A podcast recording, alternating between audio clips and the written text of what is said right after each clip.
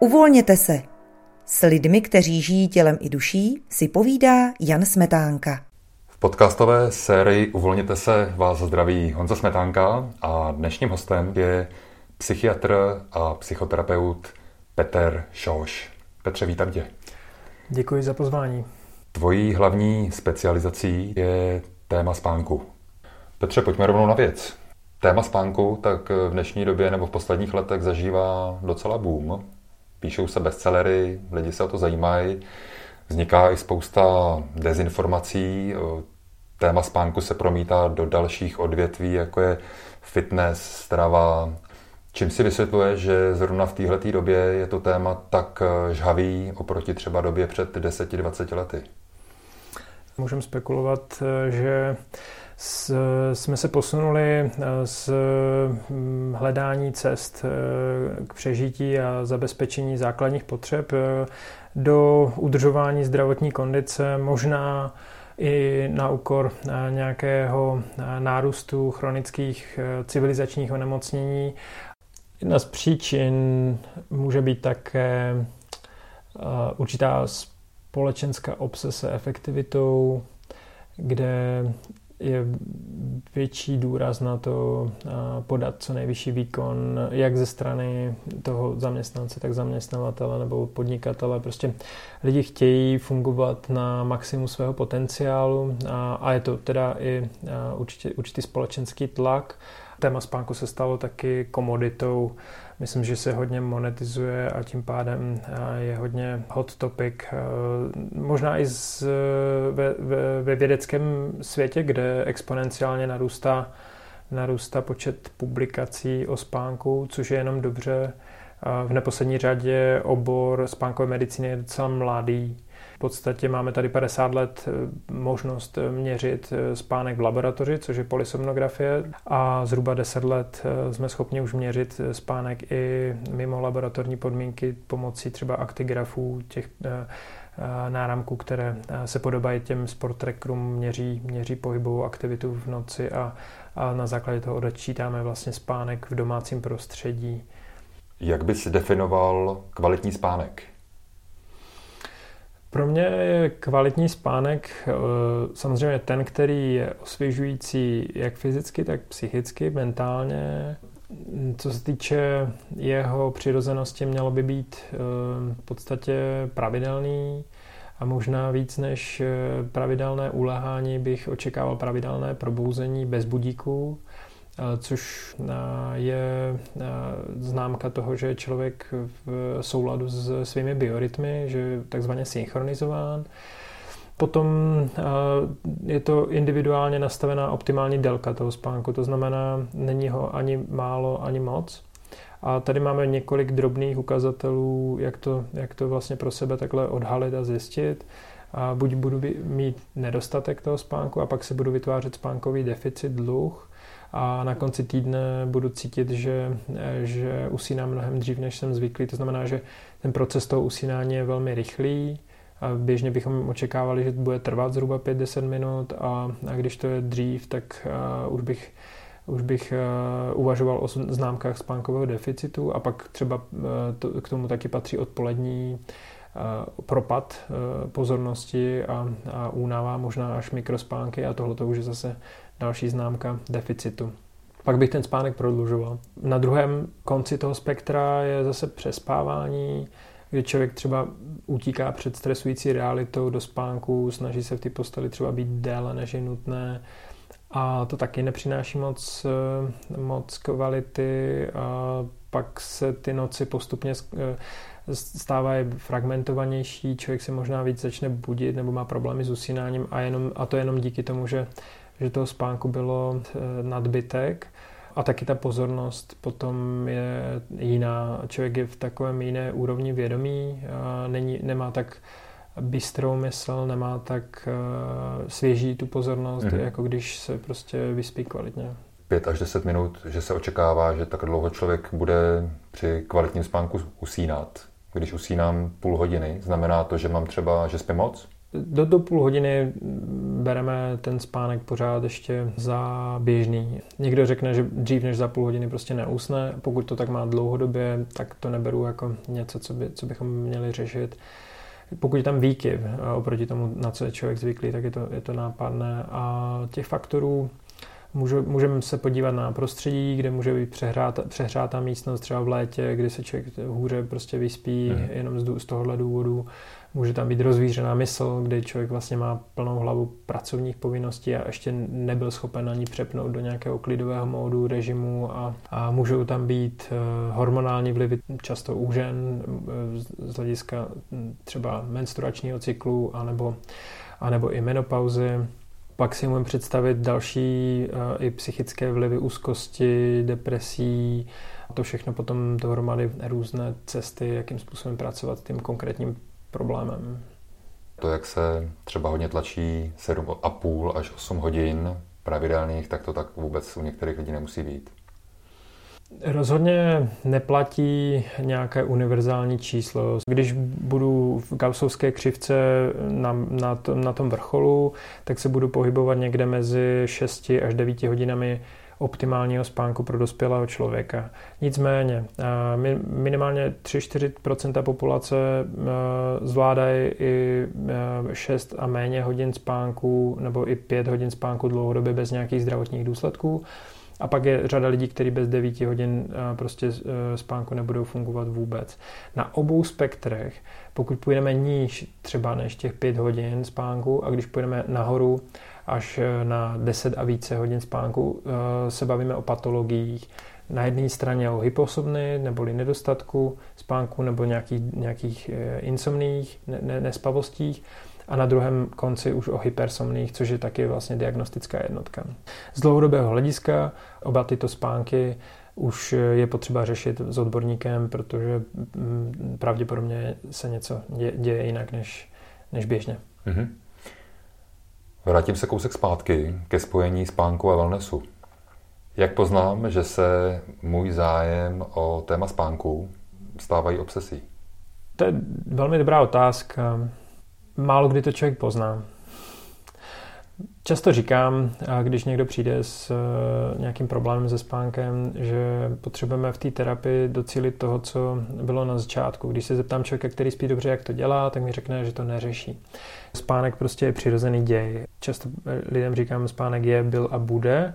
Je to něco jako dýchání. Když se začnu soustředit na svůj dech, tak za chvilku zjistím, že se dusím. Buď dýchám málo nebo hodně, protože moje tělo ví nejlépe, kolik dechu potřebuje, protože má baroreceptory a můžu se spolehnout na to, že když to nechám na něj, takže si prostě poradí. A podobně bych to měl nechat i na, na tělo z hlediska spánku.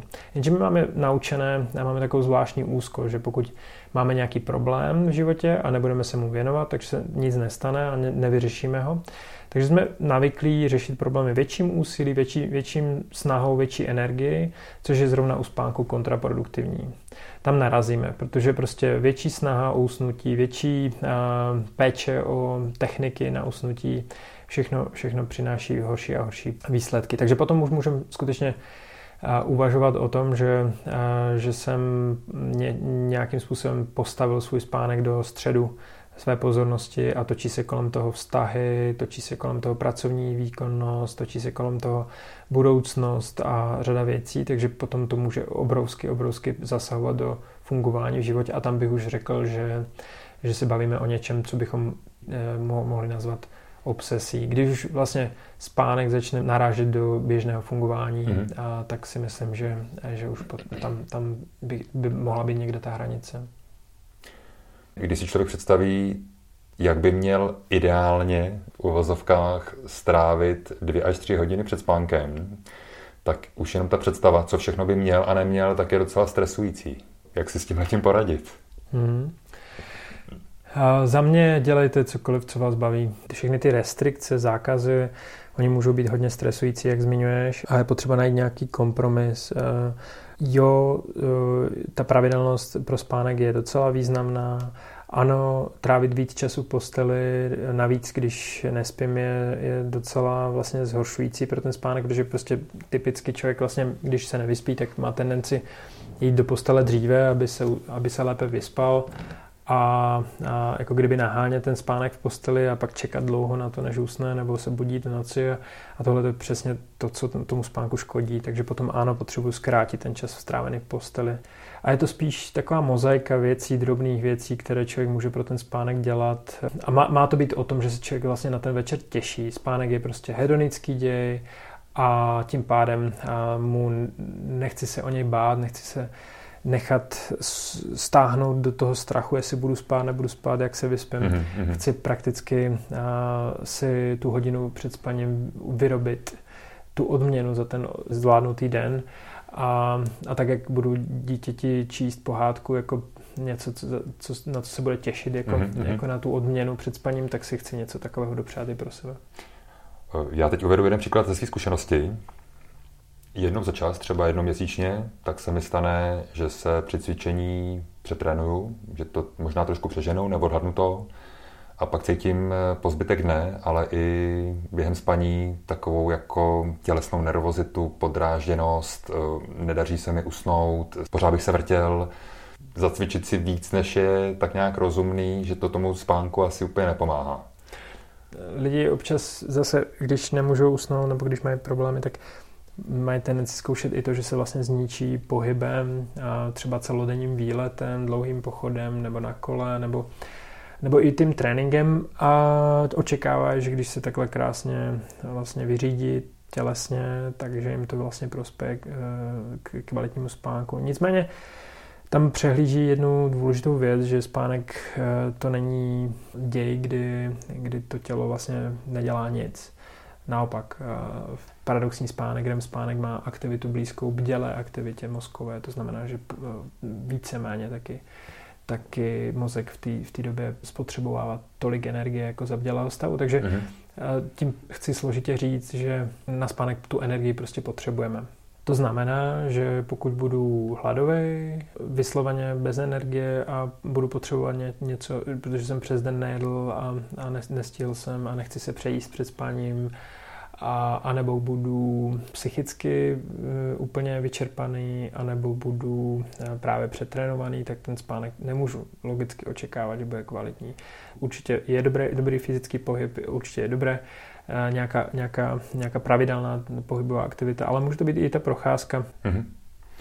A v souvislosti se cvičením a fitness, tak se taky v poslední době hodně tlačí ta myšlenka nebo ten názor, že pokud se po tréninku nevyspíte kvalitních 8 hodin, tak si tím hatíte to samotné cvičení. Jak to teda je? Jsou tady takové jako mýty o, o tom, jak ten spánek skutečně jako potřebujeme, jak ho potřebujeme mít delší a, a spát aspoň minimálně teda těch 8 hodin. Nejsem úplně přesvědčen, že by, že by tomu tak bylo v praxi to přespávání skutečně není prospěšné pro, pro ten mozek. Skutečně to je o individuálním optimu. Mm-hmm. A to optimum už jsme si řekli, jakým způsobem můžeme najít a není potřeba se tlačit do něčeho, co pokud ne, nemám ten deficit, pokud si nebudu spánkový dluh, tak ne, nemá úplně smysl se tlačit do, do něčeho, co mi není přirozené. Nakonec máme tady jeden z nejrozšířenějších mýtů, třeba že jako společnost eh, údajně za posledních 100 let eh, máme o čtvrtinu kratší spánek, než jsme byli zvyklí. Nicméně nevychází to úplně z nějakých eh, robustných dát. V odborné literatuře bylo opakovaně toto dogma vyvraceno i třeba zajímavými poznatky z domorodých kmenů, sběračů, kteří ještě nepřišli do kontaktu s civilizací a to v Namibii, Tanzánii a v Bolivii, kde těmhle těm domorodcům, kteří fakt nemají kontakt ani s žádným světlem z civilizace, ani z mobily, ani s eh, ničím, co známe v moderní civilizaci, a rozdali jim aktigrafy na měření právě toho spánku a zjistili, že jejich spánek eh, se pohybuje kolem sedmi hodin přerušovaného spánku v noci. A se taky přesouvají a přes den tam nebylo nějak, nějaké významné množství a nějakých šlofíků nebo neps nebo zdřímnutí, mm-hmm. a které, by, které by doplňovaly ten spánek, takže a pak si můžeme říct, nebo můžeme spekulovat, kolik toho spánku nám ubírá ta civilizace, modré, modré světlo a kolik je naše, naše přirozená potřeba. Dokonce jsou nové studie o tom, že výskyt v populaci kratšího spánku je nižší než e, výskyt dalšího spánku a můžeme se bavit o tom, že je to důsledek tlaku společenského na prodlužování času spánku. Můžeme se bavit taky o, o spánkové prokrastinaci, e, oddalování spánku na, jenom z důvodu toho, že mám pro sebe ještě volný čas na večer a pak samozřejmě tom nedostatku, kde potom už se může roztáčet ta spirála toho, že se nevyspím, jsem podrážděný a pak se hůře vlastně ten mozek zastavuje, protože mozek vlastně e, po nevyspání začne postupně, když těch nocí je po sobě několik a je tam do toho ten denní stres, tak e, přepíná do nouzového režimu, kterému říkáme hyperarousal, to znamená větší nabuzení a ten zase potom překáží v té kvalitě toho nočního spánku, že v podstatě na to usnutí potřebujeme vypnout bdělost a zapnout útlum a ta bdělost zůstává ještě aktivní, tím pádem, tím pádem ten mozek skutečně neodpočívá tak, jak když prostě má za sebou ty optimální délky spánku předtím. Mm-hmm. Ještě chci zmínit e, jeden fenomén a to je šlofík, dát si 20. Přes den mě to ani nenapadne a vlastně si ani nedokážu představit, že bych po obědě si lehnul, zavřel oči a dokázal si kvalitně odpočinout. Kromě toho, že prostě si změřím 20 minut a nebudu nic dělat, jenom tak jako lelkovat, odpočívat. Ale nedokážu si představit, že usnu. Pro někoho zase je to neoddělitelná součást každodenní, kdy je zvyklý si na chvilku lehnout a nabudit se takhle nebo odpočinout si na tu druhou část ne. Je to věc, která je zase čistě individuální, nebo tomu může něco vypovídat? Ta potřeba, anebo ten návyk tady toho šlofíku? Je určitě šlofík, který se dá praktikovat e, i bez toho, aby člověk vlastně usínal. Ono šlo, šlofík sám o sobě není o tom usnout. A je to spíš jenom ten proces toho usínání, protože si můžeme představit, že ta mozková aktivita během dne docela jede vlastně ve velké intenzitě a potom přechod do spánku, podobně jako večer, není tak rychlý, takže potom už to není těch 5-10 minut, už se to skutečně může pohybovat kolem 15 minut, než člověk vlastně jako má šanci začínat usí, mm-hmm. usínat. Takže e, skutečně nejde usnout do těch 15 minut nějakým kvalitním spánkem e, přes den, ale i přesto pro někoho může mít velký smysl i osvěžení e, si to dopřát, zavřít oči třeba i v polosedu, a, a jenom tak lelkovat, jak mm-hmm. říkáš. Mm, a to na nějaké sklidnění ty mozkové aktivity. Když se v noci nevyspím, tak si ten šlofík prostě těch 15 minut odpoledne kolem té třetí, čtvrtý hodiny do, dopřeju a je to něco, co co tu kapacitu zase na, na řekněme 3-4 hodiny zase potáhne a, a osvěží ale eh, s tím dovědkem, že pokud, je to, pokud by to mělo být eh, delší, tak uh, už to je o spánku a to, to se zase může odrazit v kvalitě nočního spánku. To znamená, že tam by, už musíme přičítat to, tu délku šlofíku k celkové délce spánku. Takže když spím optimálně třeba 7 hodin a dám si odpoledne hodinu, tak musím počítat s tím, že noční spánek by měl být už jenom 6 hodin. Už nechci už nechci vlastně uh, mít tu stejnou délku, jak jsem, jak jsem zvyklý, protože jsem si ukrojil kus toho spánku a to nedoporučuji, protože ta kvalita nočního spánku je úplně jiná než, to, než ten spánek přes den. Mm-hmm. Jak je to, Petře, se spánkem a hormony? Mně x let zpátky pomohla taková jednoduchá infografika s jednoduchým textem, kde bylo znázorněný, kdy se vyměšují ty denní stresové hormony, hlavně kortizol, respektive kdyby se měly ideálně kdy by měly píkovat a kdy by měly ideálně už jakoby klesat a kdy ideálně v souvislosti se spánkem by měly zase se vylučovat ty noční hormony, hlavně melatonin, tak, aby tyhle ty dvě skupiny hormonů byly v takové harmonii a co nejlíp to, nejlíp to prospělo jednak té denní aktivitě, ale i potom kvalitě toho spánku. Je to třeba tenkrát, tahle ta jednoduchá informace pomohla v tom, abych, si, abych se zamyslel nad tím, jak rozkládám eh, tu svoji energii během dne, kdy jít do toho naplno a kdy už jako ubírat. Pak mi to taky upravilo ten pravidelný čas, kdy chodím spát a můžu říct, že mi to pomohlo. Můžeme si tohleto trošku konkretizovat?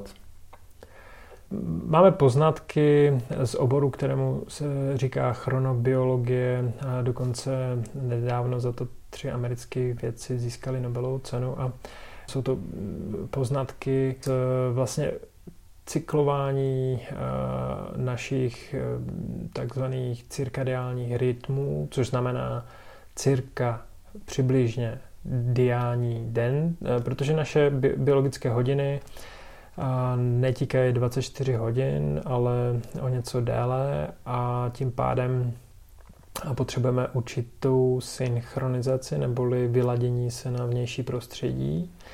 Kontextu toho se hodně sledují hladiny kortizolu, stresového hormonu, který má vlastně počíná jeho, jeho nárůst někde v polovině noci biologické, což je v podstatě třetí, čtvrtá raní to bývá vlastně taková ta hodina mezi psem a vlkem, kdy se člověk může někdy probudit a ne, mít problém znova usnout. A pak e, dopoledne eh, kortizol nabývá svého maxima a postupně odpoledne začne, začíná zase klesat. Pak od 9 večer eh, se začne vyplavovat melatonin v souvislosti zase jak s těma biorytmama, tak i s dostatkem poklesu osvitu v okolí.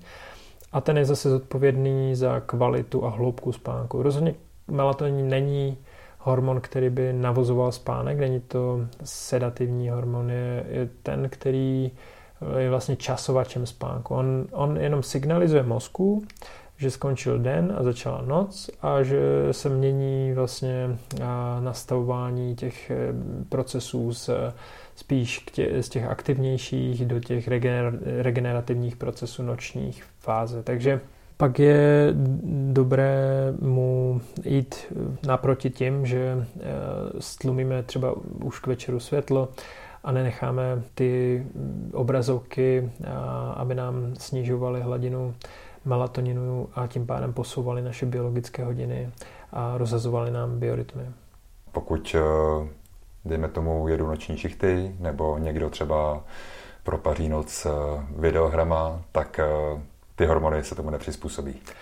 Muselo by to být dlouhodobě velmi stabilně nastavené, to znamená, pak bych si musel tu noc vyrobit eh, uměle, což je velký problém. Třeba pro lidi z nočního provozu, aby, aby si přes den vyrobili noc zatemněním. Ve finále eh, si nevyrobím noční ticho přes den a a to tělo, a ten mozek prostě nebude odpočívat tak jako v noci.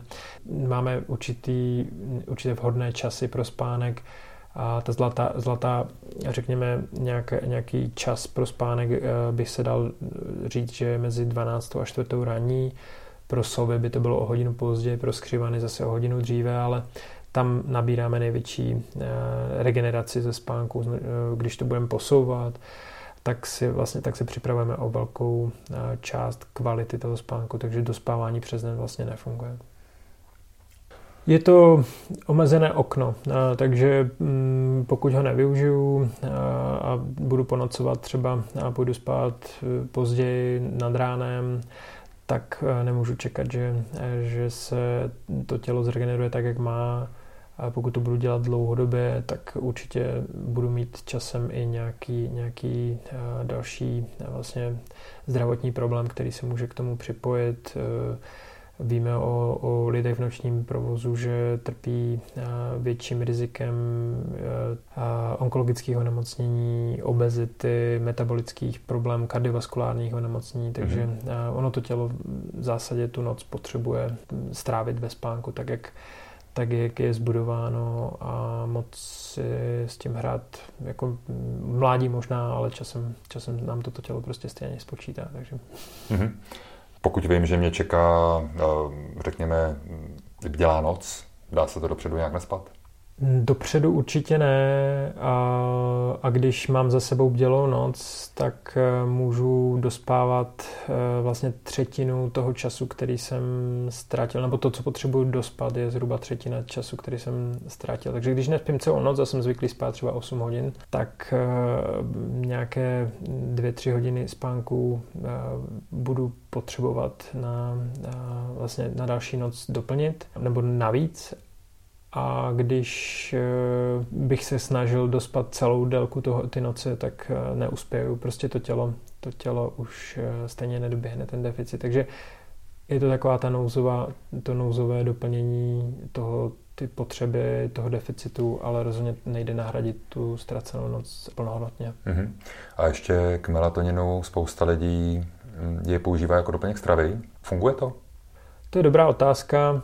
Melatonin je hodně propagován, eh, má silný dá se říct marketing, eh, nicméně jeho využití podle evidence-based nemá žádnou indikaci, eh, pokud člověku není víc než 65 let, pokud není nevidomý anebo nelítá přes časové pásma. U zdravého dospělého člověka prostě melatoninu bývá dostatek. Jeho největší příjem máme díky dennímu osvitu, a jeho doplňování eh, nepřinese větší kvalitu spánku, nebo pokud jo, tak eh, se můžeme bavit o nějakém placebo efektu, který není zanedbatelný. Melatonin rozhodně není lék, kterým bychom se měli uspávat, eh, protože, tak jak jsem zmínil, melatonin spíš označuje pro mozek tu noc, než aby, aby navozoval spánek. Může, může zvýšit kvalitu spánku ale předpoklad je, že eh, bychom ho měli mít dostatek, pokud máme dostatek denního světa. Petře, o spánku jsme si teď řekli už spoustu informací. Můžu tě ještě na závěr požádat o takový malý sumárum, souhrn, co ty považuješ za důležitý pro kvalitní spánek pro běžného člověka? Můžeme v podstatě pro kvalitu spánku se podívat na tři zásadní věci, které si myslím, že stojí za to vzpomenout. Jedna je prostředí pro spánek, to znamená, tu ložnici potřebujeme mít zatemněnou, nejlépe vychlazenou, 18 až 21 stupňů je optimum. Ideálně prostě hlava v chladu a tělo v teple. Druhá část je příprava co se týče mentální, to znamená, že do, do postele bych si neměl tahat to, co nás budí. Jednak emoce a, a taky myšlení. To jsou dvě, dvě činnosti, které jsou budivé, takže bych se chtěl vyhnout emočně nabitým tématům před spaním anebo řešením nějakých složitých pracovních problémů, plán, plánování a podobně. A v neposlední řadě je velkým spojencem pro spánek pravidelnost a to víc než ulehání, kde bych měl jít do postele až s nějakou ospalostí. Je to pravidelné vstávání, ideálně bez budíku, víkend, nevíkend, svátek, nesvátek, v podstatě v nějakém rozmezí kolem půl hodiny. A když e, takhle mám nastavený biorytmus, že že se probudím pravidelně, tak je to vlastně to co, to, co můžu říct, že je známkou zdravého spánku. A ještě mě taky zaujalo to, když si řekl, že z té velké vědy a toho fenoménu spánku, když se pak stane tak obyčejná věc, jako je dýchání a člověk to nemusí příliš řešit a spolehne se čistě na to, že to tělo se o to postará samo. Přesně tak. Eh, je to taky eh, to, co, to, co zmiňuješ, spolehnutí se na to, že že spánek je, byl a bude a že to tělo si s ním poradí, že to je spontánní děj, do kterého prostě nechci zasahovat a chci spíš vytvořit podmínky pro ten spánek a zbytek, zbytek už je o tom se v podstatě jenom odevzdat. Petře, moc děkuji za to, že jsi našel čas a děkuji za zajímavé povídání. Věřím tomu, že pomůže řadě čtenářů a někomu třeba i nad tím, aby tu celou věc tolik nekomplikoval. Ať se ti daří. Děkuju a přeju všem klidné spaní.